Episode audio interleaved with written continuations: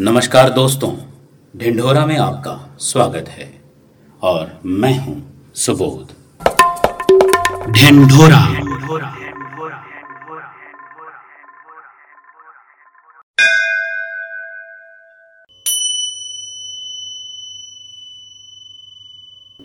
कैलाश मानसरोवर।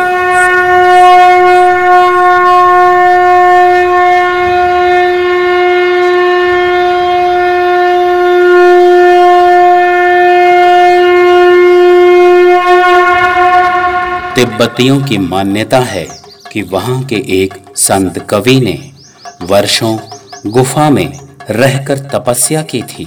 तिब्बती बोनपाओं के अनुसार कैलाश में जो नौ मंजिला स्वस्तिक देखते हैं, वहाँ डेमचौक और दोरजे फांगमो का निवास है। इसे बौद्ध भगवान बुद्ध तथा मणिपद्मा का निवास भी मानते हैं। कैलाश पर स्थित बुद्ध भगवान का अलौकिक रूप डेम चौक बौद्ध धर्मावलंबियों के लिए अति पूजनीय है। वे बुद्ध के इस रूप को धर्मपाल की संज्ञा भी देते हैं। बौद्ध धर्मावलंबियों का मानना है कि इस स्थान पर आकर उन्हें निर्वाण की प्राप्ति हुई थी। यह भी कहा जाता है, बौद्ध धर्मावलंबियों का मानना है कि इस स्थान पर आकर उन्हें निर्वाण की प्राप्ति होती है। यह भी कहा जाता है कि भगवान बुद्ध की माता ने यहाँ की यात्रा की थी। जैनियों की मान्यता है कि आदिनाथ, ऋषभ देव का यह निर्वाण स्थल अष्टपद है।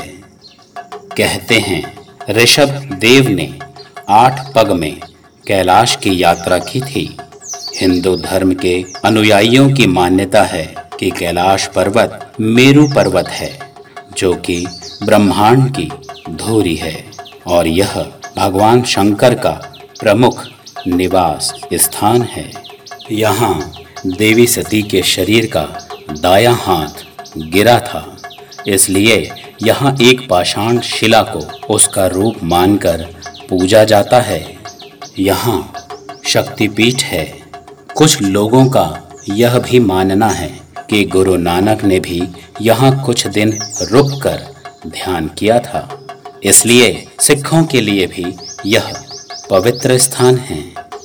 वैज्ञानिकों के अनुसार यह स्थान धरती का केंद्र है।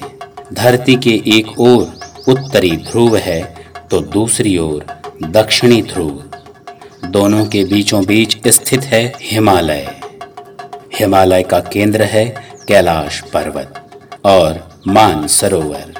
वैज्ञानिक मानते हैं कि भारतीय उपमहाद्वीप के चारों ओर पहले समुद्र होता था। इसके रशिया से टकराने से हिमालय का निर्माण हुआ। यह घटना अनुमानतः 10 करोड़ वर्ष पूर्व घटी थी। यह एक ऐसा भी केंद्र है जिसे एक्सिस मुडी भी कहा जाता है।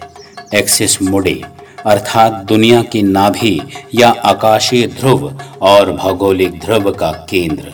यह आकाश और पृथ्वी के बीच संबंध का एक बिंदु है, जहाँ दसों दिशाएँ मिल जाती हैं।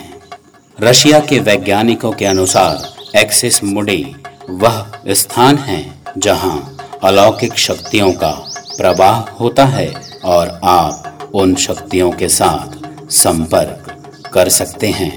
कैलाश पर्वत और उसके आसपास के वातावरण पर अध्ययन कर चुके रशिया के वैज्ञानिकों ने जब तिब्बत के मंदिरों में धर्म गुरुओं से मुलाकात की तो उन्होंने बताया कि कैलाश पर्वत के चारों ओर एक अलौकिक शक्ति का प्रवाह है, जिसमें तपस्वी आज भी आध्यात्मिक गुरुओं के साथ टेलीपैथिक संपर्क करते हैं।